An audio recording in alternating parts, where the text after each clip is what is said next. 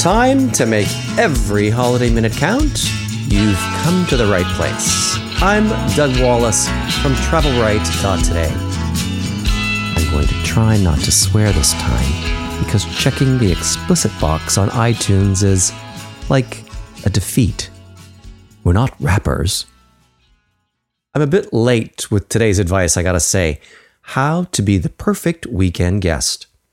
I realized you could have used this info during the summer, but you know, Thanksgiving's coming. We have lots of guests, a regular rotation of the same pals, and a few relatives here and there, and they're all terrific. But how do you measure up to these tips? Number one, never come a callin' with your hands by your sides. My grandma always said that, and I listened. Bring a bottle of something wine, a favorite spirit, perfume, hot sauce, whatever their poison.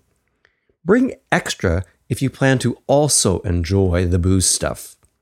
Special items like an expensive scotch or a bottle of champagne, a nice touch if you can afford it. Number two, food items also make great hostess presents. I always appreciate designer tea towels or spices or gourmet preserves. A box of little cakes. Ham is nice. A jar of pickles you made yourself, also nice. The Duchess of Cambridge gave the Queen chutney one year, and everybody went mental, like, oh my God, they're just like us. Number three, if you visit often, bring a few rolls of toilet paper or napkins or paper towels or all three next time. This will definitely be appreciated. Number four, offer to cook for one of the nights. Either bring the ingredients with you or buy them nearby. Sometimes the best meals are the ones I don't have to make myself, and I can sit on the couch and watch Murder She Wrote.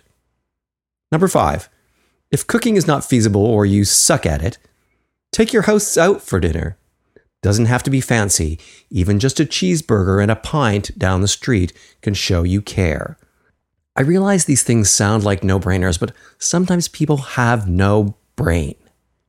Number six, this is a two part tip. Part A Don't expect to be entertained every waking minute. Have a list of things you're planning to do on your own an afternoon of shopping, a few hours at the museums, a day at the beach. And part B try not to be too helpless. Don't expect your host to have to teach you everything about the city or the neighborhood. Have some change ready in your pocket for the bus. Use the maps on your phone or use your Uber account rather than making them call a cab every time you leave the house. Number seven, this is important. Eat what's put in front of you and say thank you. Number eight, sleep in. Nobody wants to get up to find you sitting at the kitchen table twiddling your thumbs. Number nine, don't leave things lying around all over the place at least try to contain your mess. And by mess, I mean things that should really just be in your purse, or magazines, or shoes at the door, or sweaters. Minimize your footprint. Number 10. When my sisters came to the family cottage this summer, they brought their own bed linens to save our sister in law from having to do a ton of wash.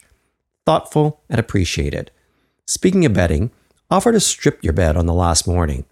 Ask first, don't just do it. Number 11. Wow, we made it to 11. So, Benjamin Franklin. You know what I'm going to say, right? Benjamin Franklin said, Guests, like fish, begin to smell after three days. Were we the perfect guests during Montreal Pride? Mm, I hope so. At least no one said anything at Hotel Le Cristal on De La Montagne. It's an independent boutique hotel that's had a recent facelift to its 130 odd rooms, with the public spaces to follow in 2020. Gray and blue murals and gray toned rugs play on the crystal theme, as do the crystal shaped coffee tables and mirrored sculptures. There's lots of white shears and gray wool, nice bright white bathrooms with big tubs. The pool on the 12th floor is nice and long, great for laps, and there's a hot tub on the pool patio. An Amerispa is right there too for massages and aesthetics. Attached is a cool Thai restaurant. Rooms from $250 Canadian. Visit hotellecristal.com. We always manage to wolf down our favorite French meals while we're in Montreal salmon tartare, steak tartare, other things that are tartare. duck, poutine, tons of pink wine. But this time, our pals also steered us toward Tendresse in the gay village. The menu is completely vegan and completely delicious. Grilled tofu satays, carrot walnut risotto, mushroom waffles, gluten free carrot cake, all divine. Gorgeous interiors sport coral, tan, and mustard yellow seating, white slatted walls and ceilings, a little line of swivel chairs. We actually dined at the restaurant two nights in a row, our dinner companions both selecting the same spot. And we did not complain. That's bistrotendresse.com. Here's a little note today about planning.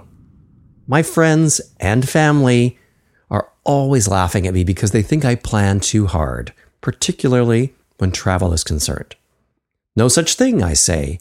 It's like too rich or too thin. Make every holiday minute count is not the slogan for nothing here. Trips don't plan themselves, but if your schedule is too rigid, that can be a bit of a buzzkill. I've learned this the hard way. So, my advice is just to have a solid backbone in place, one that leaves room for spontaneity and naps, so you can shop a little longer or veer off the path if the mood strikes you. We plan one fun thing for each day and take it from there. A particular neighborhood, an art crawl, a waterfront adventure on a boat or a kayak, a hike, or a big shop. And then we wing the rest of the day.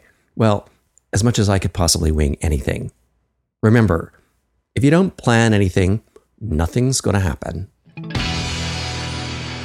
Today's rant is about the great unwashed. I'm talking about the people I come across on my travels who actually don't wash. And they get on planes smelling like a camel, or they've been wearing the same polyester outfit for a week, or they smell like bum or old socks, but mostly like armpit. Is that really necessary?